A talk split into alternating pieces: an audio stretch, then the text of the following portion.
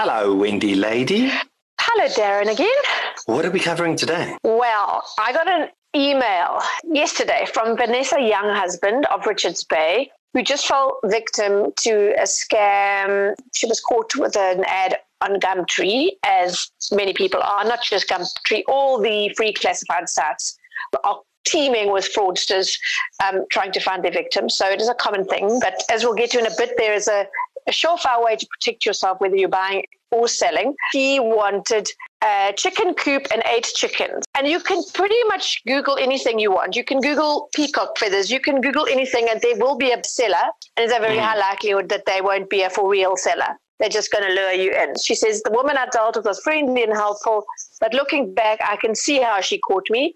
She paid first 4,000 Rand on the 16th of June and then another 3 7 uh, the next day. This was last week um, via EFT into an ABSA account. Given the company's name was given as Morton Poultry. Mm. And the first thing she did was let's take it onto WhatsApp. So the fraudsters all do that. So obviously, normal people who aren't fraudsters would also do it, but the the common denominator in the, the case of Upgate is let's go on to WhatsApp.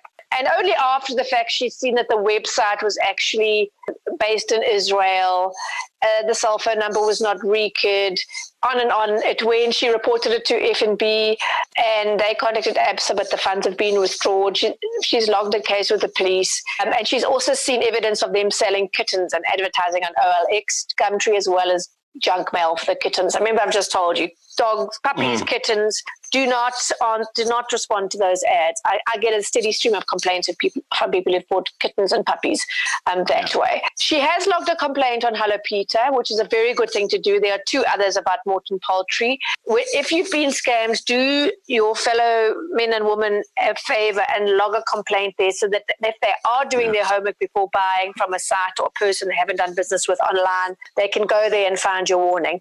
So basically, what the other victims have said, including Daphne Endersby, also ordered a chicken coop from, from Morton Poultry Farm. And this fits in with the, you know, nesting, the making the home environment, you know, people wanting to be a bit more self-sufficient maybe with chickens.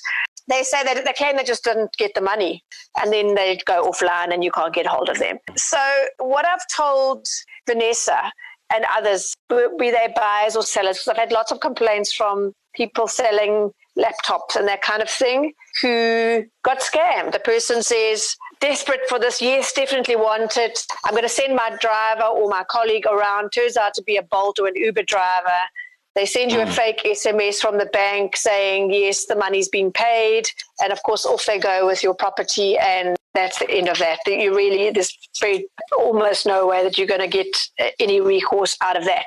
So here's, well, there is some advice in terms of a safer way to buy and sell, in terms of the payment, and also how you can tell if you're buying a chicken coop or whatever it is, peacock feathers or whatever. Mm. Other little clues are that you can tell that this perhaps is quite likely to be a scammer. And we can go into that in a little bit. All right. So there you go. Um, I, I, think if you haven't already been scammed by um, online buying or selling, then you need to listen to this because apparently it is quite prevalent. When we come back, how to spot a scam.